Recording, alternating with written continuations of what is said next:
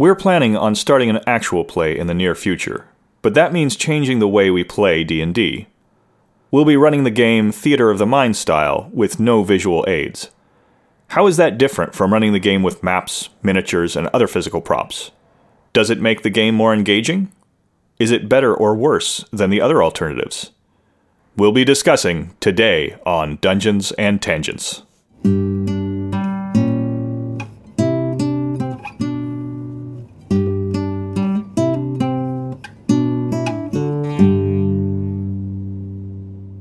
Okay, so this Saturday we're going to be playing D and D, Yes, and that, that's the first time in quite a while. And because we're kind of getting ready for running an actual play, um, and hell, I don't know, like we're going to test out recording ourselves, and I'm going to test out some new techniques. Well, relatively new to me, which is running D and D without maps or minis, doing it all theater of the mind style. So I figured we should do an episode on running D and D theater of the mind style, okay.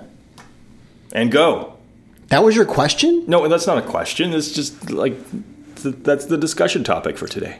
You f- you flat out said I, I have questions. I do Robert. have wanna Ask you a question, and then you opened up and you just tossed me with no questions. Yep. If this is how the whole theater of the mind game is going to go, I I have concerns. Like, That is how D and D works. The DM just says and go. Saturday is going to be awesome. So my first question is how is it different? I mean, we can both answer that question.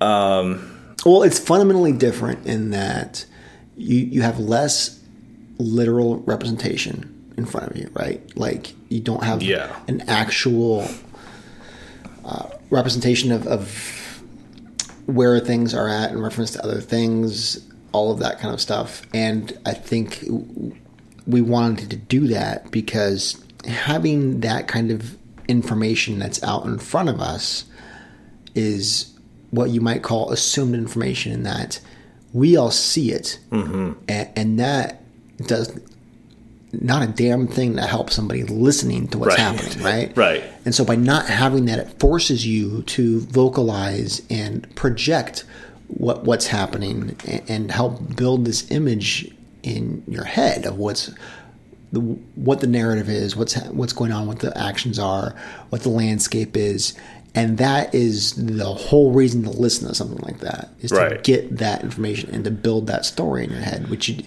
it's not easy or even pleasant to do when people are acting off a bunch of information that you're not privy to. Right.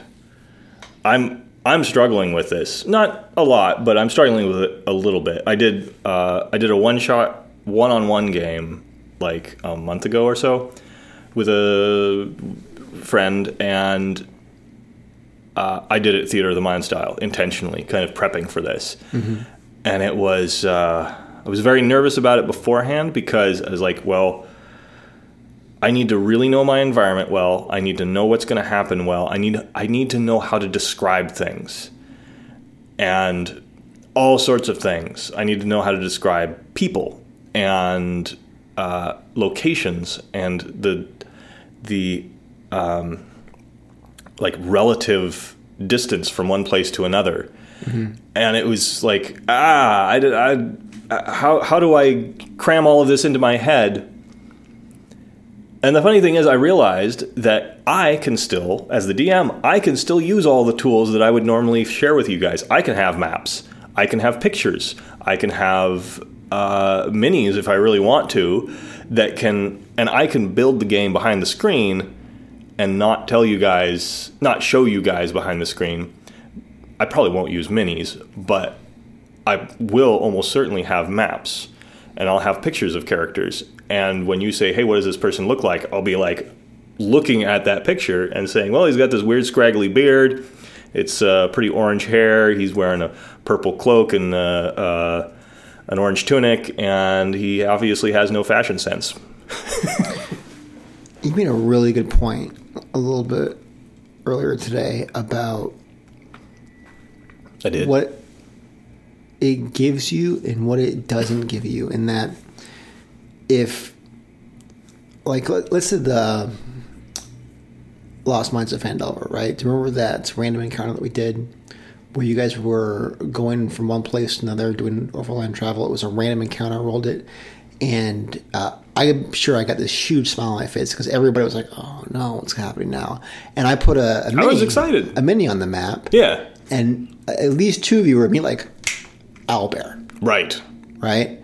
Um, and that robbed you a little bit of the experience of you hear crashing coming through the forest and it's getting closer and closer. Yeah, something actually, comes I through the that. brush and it looks like you know a mixture between this and this, and and you don't know what it is. You, the second you say owlbear, if you've been playing for a while, a bunch of stats pop in your head, and all of a sudden, Yeah. all you see are numbers, right? As opposed to building an encounter, building anticipation, and building this perception not with what you know, but with what you don't know. Yeah. And that adds a great deal to that experience. I remember, I specifically remember in that session, you put down the owl bear, and I was like, oh, it's an owl bear.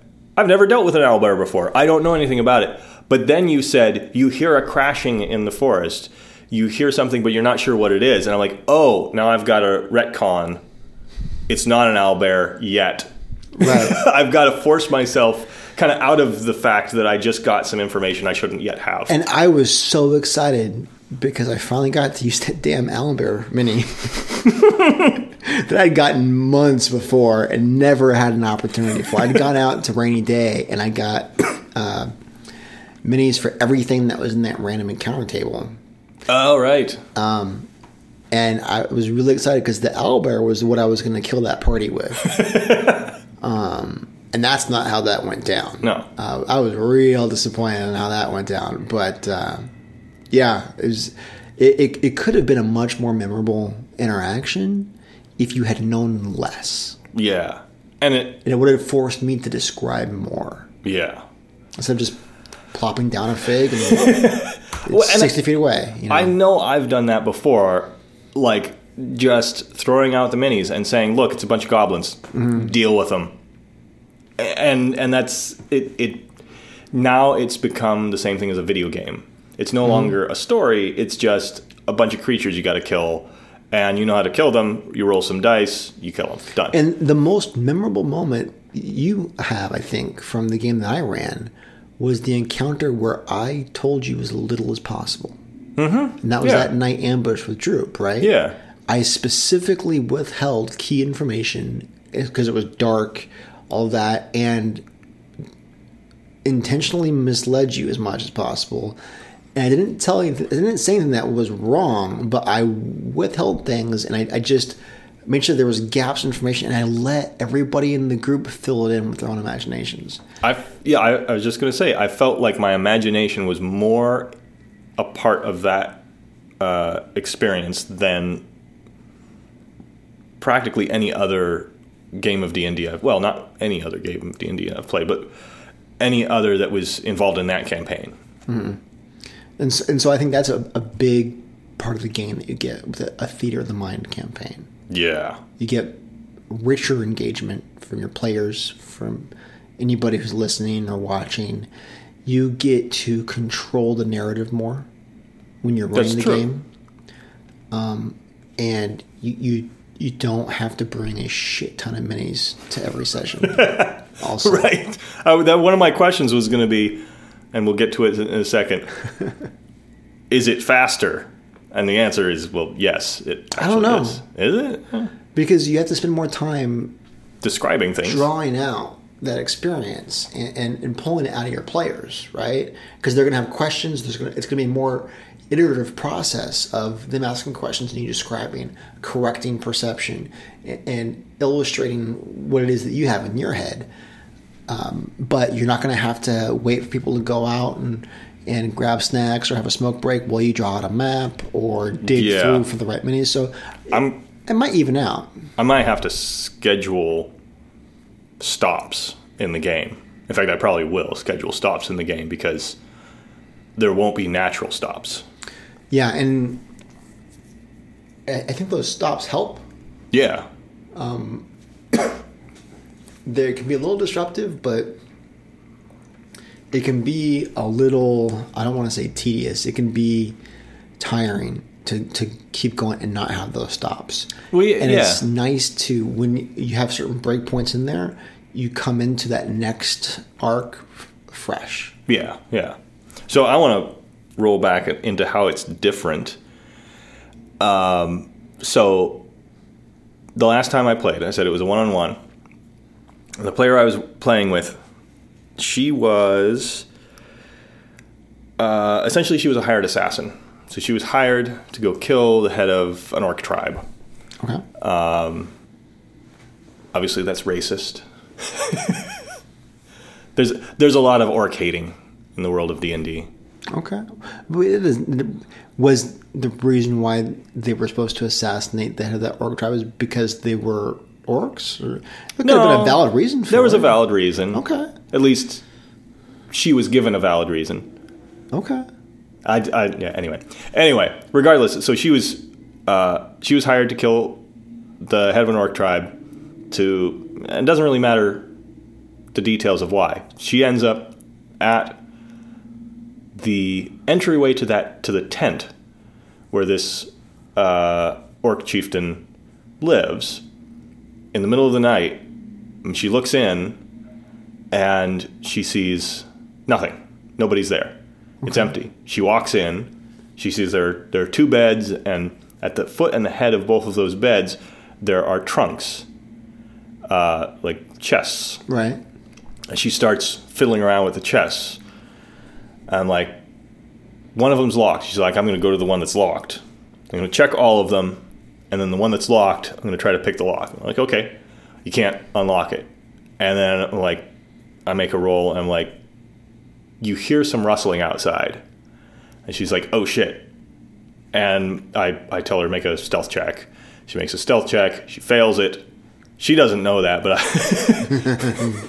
I like it. and and I say, and and she says, "Shit." She run or sorry, she sorry. Let me back up.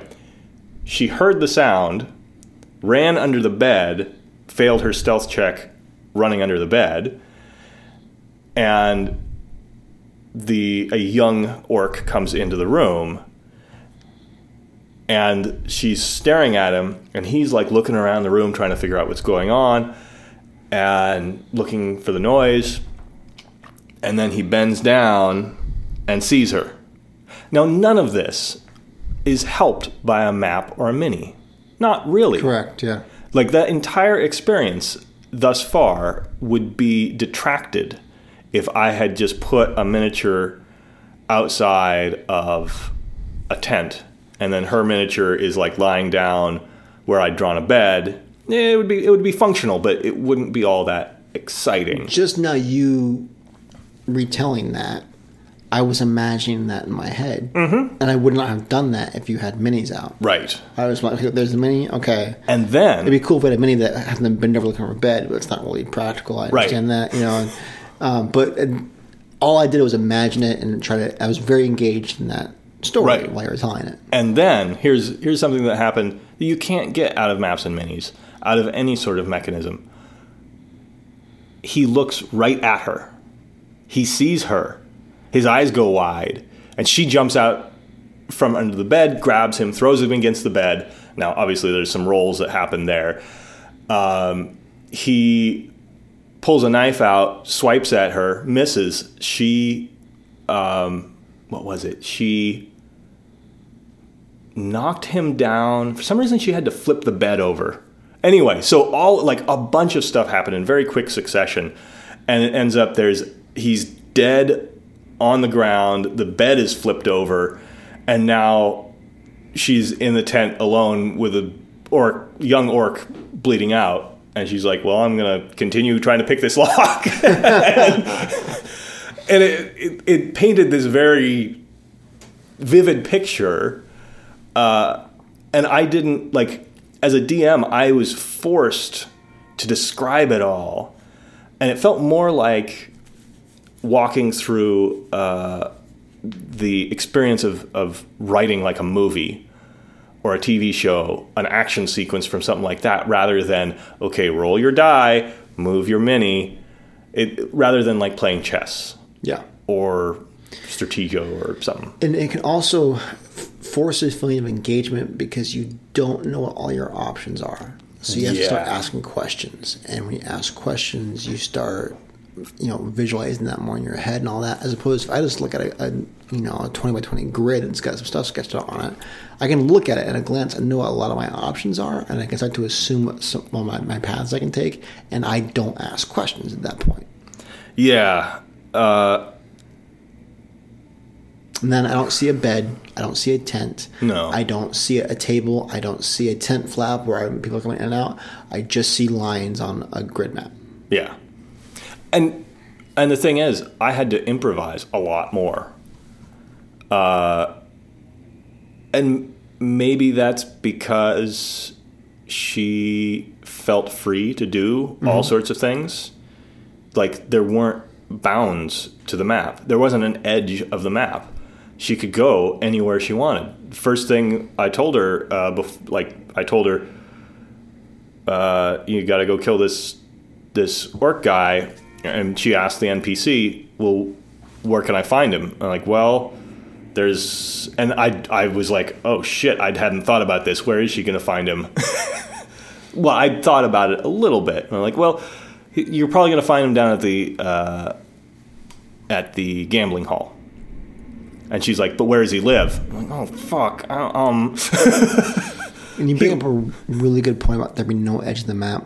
There's two things. First of all, how many times have you rolled out your map, busted out the the wet erase markers, and started drawing it, and you're like, "Oh, I gotta draw this perfect. And you start looking at your map and looking at the, the battle map, looking at your map, and and then you you know pull out a paper towel and you erase something because you messed it up, and then redo Yeah. it, you know. And then the second thing is, how many times have you done this, or you've seen like me do it? where I will bust out that same battle mat and I will start looking at it and I'll look at my map and I'll start looking at it and I'll start looking at my map and I'm trying to figure out where I need to start so that I can fit as much as possible onto the Oh map. yeah, And the second I draw on that map, I have told you things about that dungeon. right, right. I've given you a sense of because you've seen me so carefully try to center things. I've given you a sense of scope yep. of that entire thing. So you may not know how big it is. Like I- it might be three rooms and that's it. But you got a pretty. You're pretty certain that it doesn't loop back and come off that map, Right. right? Especially if I have a uh, if I have an entrance and I put it towards inside the map a little bit. Okay, well, why do you do that? Somewhere at some point, it must loop back and Right. come past that entrance, right? Right. You're you're there's a lot of information there that you can't not convey. That's bothered me every time I've drawn on a map. I, and I'm drawing a large structure. I'm like, oh crap! You already know this is the scope of this particular bit of I've play. these badass. Uh, they look like wet erase, but they're like puzzle pieces and Oh, yeah, those. yay big. yeah, And then that I could just start slapping them down. and You would have no clue where things are going, right? yeah, And they did not fit together well at all. I was Oh. so disappointed. the edges were coming up and like um, separating, you know. Oh, and that's- I yeah. felt I was I was so excited using these things, and, and you would have no clue what was going to happen next. It felt a lot like that very cool stuff you put together for that. Uh, Oh, yeah, the- the, fortress, right? yeah. where it was where modular. I pre-laminated a bunch of pieces. I pre-drew and laminated a bunch of pieces of papers, but that was mechanically an element of that. It was that also dungeon. way higher quality in the shit that I bought. Just physically, like, All did- it was You was- did a better job than the company that I bought those tiles from. All I did was buy some uh, one-inch grid. Uh, ah, it was like butcher paper, not butcher paper. Um, Construction paper or graph eh, paper, it's, it's like you you put it up in a conference room and draw on it. Only it had a grid. White paper, White- yeah, whiteboard, white. I don't know. I don't know. I'm just I'm just The, the, thinking of words and smushing them together now. anyway, it was paper, one-inch grid, and it was big, big, big, like I think uh, 20 inch by like 36 inch. Um, and I just chopped it out, laminated it, done. I mean, obviously, I drew on the paper to right. uh, give you a scope of what each room was like, and then cut it out, laminated it, done. And I spent way too much time on it. I hope I use that stuff again, but if I switch to theater of the mind, I might not. I don't know. I, I, I think that big part of it too is that just because you do something in theater of the mind doesn't mean you can't switch to a different mechanic when it it adds to things and all that. That's true. Like that, we had zero concept of the scope of that fortress. Uh, Even better, we had an absolute concept the scope of that fortress when we first went there. That's right. And we got like four rooms in before we found out we were totally wrong. Oh, Like, we- really? yeah, because you just started adding them in there, right? Oh, right. And then we double back to one point, and you pulled that the piece off and put Right. one on there. and we're like, "Whoa, what just happened?" we assumed something, and we've talked about this before. I never have as much fun playing D and D as I do when I'm being tricked. Right. That's when I have the most fun. Which seems to be my MO as a DM. Like, I am always trying to figure out how can I trick them? How can I trick them? because the moment I feel like I've started to figure everything out, I immediately become disengaged. I'm not Right. having fun. It's like, why should I keep playing? I've got it all figured out. But when I think I've got everything figured out, and then all of a sudden something happens that completely changes my perception, and I and it does it in a way that specifically says, Robert, you had it wrong, and you had it wrong because I wanted you to have it wrong. Um, I get super engaged. Like, oh, I got tricked, and this is what they wanted. This is the, the journey they this person wanted me to take, and and I fell for it, hook, line, and sinker. Like I, I'm, I'm having so much fun in that moment. Crap, I don't think so. I mentioned earlier we're playing on Saturday. I don't think I've. Damn, I shouldn't tell you this, but I don't think I've built any big uh, uh, M Night Shyamalan twists into. It's okay. My, I have a game. suspicious nature, so I'm just going to assume that you're telling me that to trick me right now. And Oh. you're, you're playing like a long con. Sure, we'll, we'll go with that. Yeah. Okay, so I've, I've, I think I've only asked two questions, but we've really only answered one. I asked the question, uh, what, you know, what's different about running a game in Theater of the Mind, and the second question was, is it faster? We've answered both. 'cause I think Yeah. was it faster? I think it could be faster. It could be slower, but it has the potential to even out because there are certain aspects that are faster. There's less physical prep. There's less things Yeah. to acquire, but there's more back and forth in trying to establish that perception of what's going on. Which I appreciate actually, because that means the players are more engaged. Well, every interaction is increasing their engagement and Right. increasing their uh, imagination and their investment in, in what's happening in that encounter. and they're in a way um, d&d a a lot of d&d is about the players engaging with the dm's imagination in order to understand what the underlying story is um, and if you're engaging with me directly rather than through a map and minis then it's a little more it's more, more personal um, actually is it more engaging was one of my questions so we're effectively Absolutely, answering yeah. that. So you, you really think it is more? Well, I should. I think it has the potential to be. I think it's like anything else. Depends on how you use it. Uh, it depends on the players. It depends on the the chemistry at the table. And, and to be perfectly clear, we very much so enjoy maps minis. Oh yeah, no, I love them. Yeah. I, I and I, I think I love them because I communicate visually. I'm very good at communicating visually, and I very much enjoy being communicated to visually. So when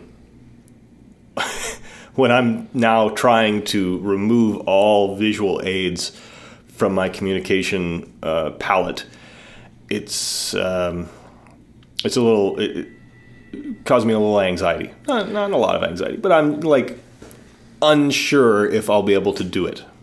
Well, there's also the.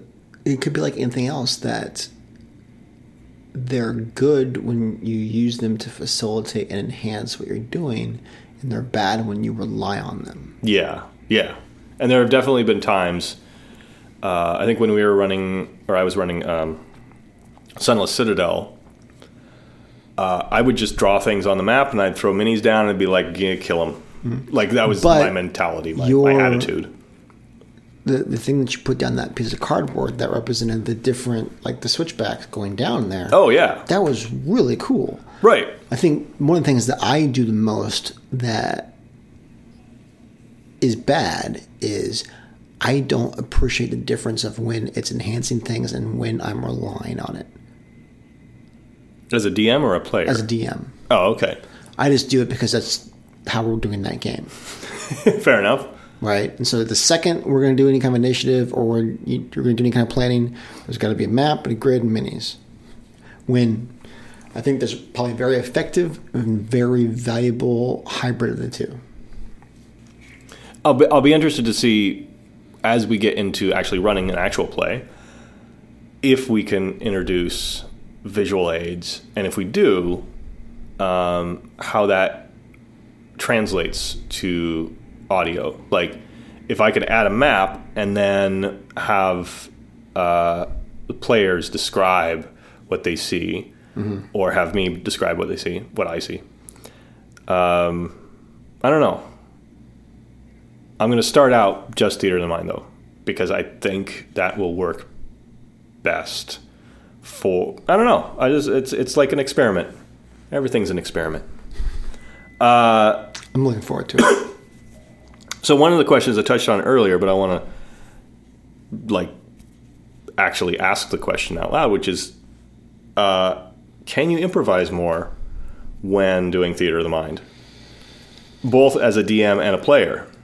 And I kind of proved uh, when I was playing with my last game that the player I was playing with, she improvised a lot. She was asking Yep. me questions that I wasn't expecting. I don't know if that's because that was it was literally her first time playing D and D, so that could have something to do with it. yes and no. As a DM, I think you definitely can. And as a DM and a player on a, a, one-on-one scenario like that, I think you can as well. One thing that we haven't touched on is that one of the, the biggest advantages to using maps and minis is that if you're running a game and you have four players, let's say, and you draw out, well, let's just say we're doing Theater of the Mind. You've got four players, and you describe a room. They just imagined four very different rooms. Right. It doesn't matter if it's the simplest description of a room, they did not imagine the same room, Yeah. right? They've got different things going in their heads. They some people may be paying attention more than others. Some may have a, a better ability to, you know, that that that spatial uh, Yeah, to visualize- to visualize that, you know. Um, but when you have a map and you draw it out, all four of your players immediately are synced up to what it is that they're dealing with. That is true. And so, and when there's a map and mini and you have multiple players, I think they're better able to improvise because they have this immediate source of truth as far as what the landscape looks like. And they have all of this knowledge that just just happens for them, and they can key off of each other without having to um, reconcile each all four rooms. Mm-hmm. Right? There's one room, and so they can operate off that one piece of accurate, true information, as opposed to four different perceptions of what that encounter looks like. And then there's a bunch of miscues because they Yeah. they they think something's happening, and then they all have a slightly different version of what's happening. I'll, I look forward to that misunderstanding when it happens because I'm sure it will. I, I think that, that those misunderstandings handled properly are an opportunity for even more engagement. Hmm, that's fair. I mean, like, uh, so on this Saturday, it's uh, I'm running the game and it's just going to be three players. Mm-hmm. You, Ben, Michelle. You and Ben have worked together for six years, five years. Yeah, but, uh, it's probably close to seven at this point. Oh, holy crap! Has Ben really been here this long? I'm coming up on nine. Oh, holy crap! we Okay, that We could be yeah. Oh, yeah. Blah. Yeah. Okay. uh, and Michelle, you've met Michelle Once. once. Ben's never met her, uh, and I've known her for a year and a half now. Uh, yeah, a year and a half. Um, so I know how she thinks, but you guys don't. So this will be, I think, an interesting experiment in like getting people together who don't necessarily have exactly the same thought processes or context, mm-hmm. and seeing how they work together.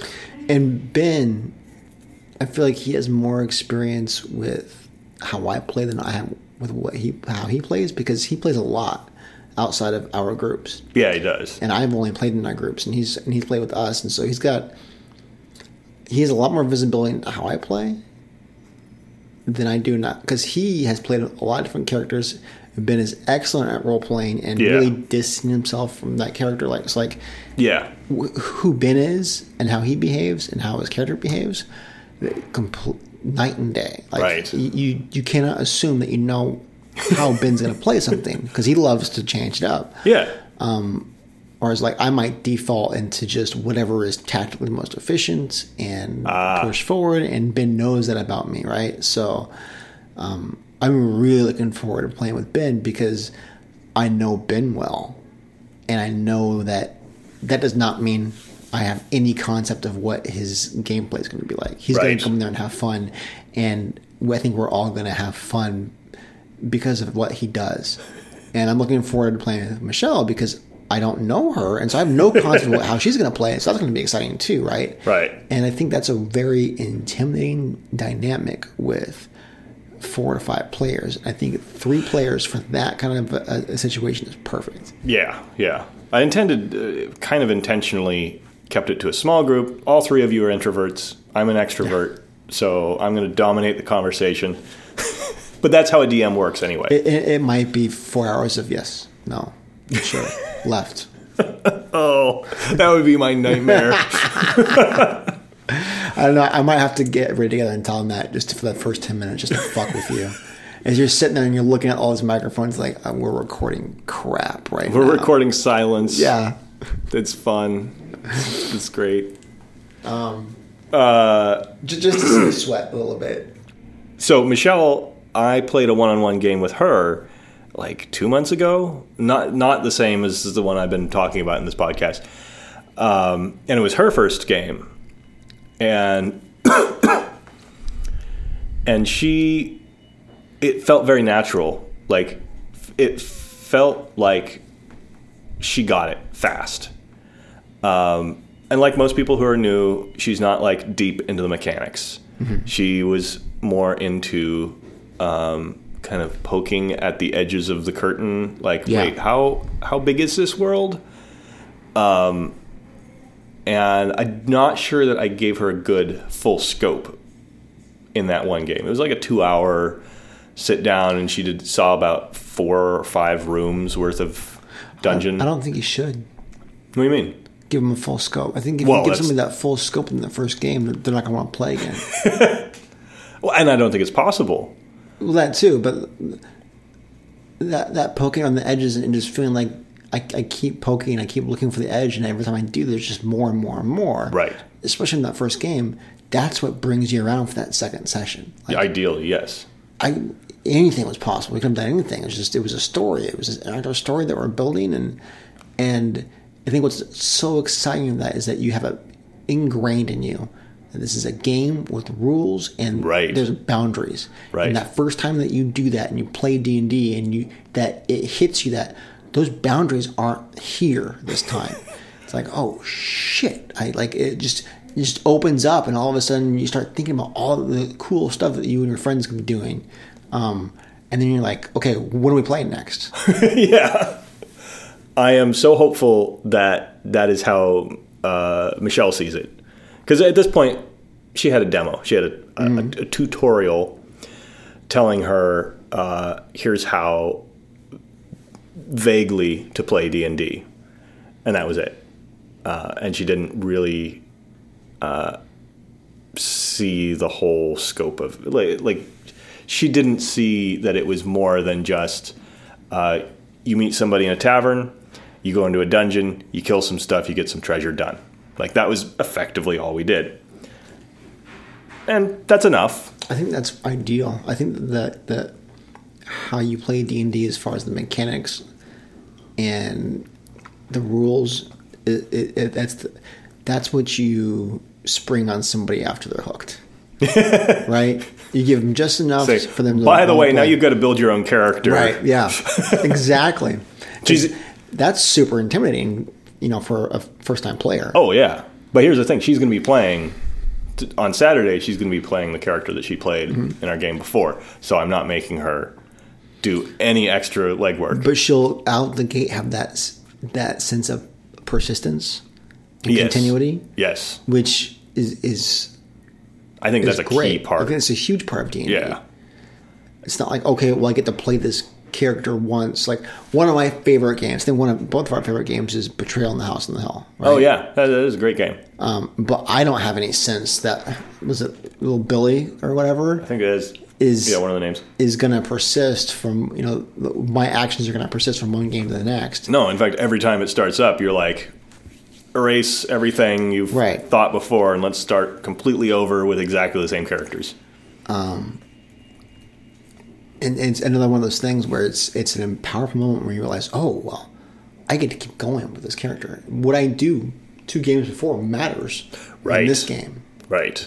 It's not this closed system where I, I win or lose, and it doesn't matter if I win or lose because none of that will carry over to the next session. it, it carries over. Yeah, and that obviously has nothing to do with theater of the mind. but I guess uh, well, why the hell do I just? I guess I wanted to give people context if they're going to listen to the actual play.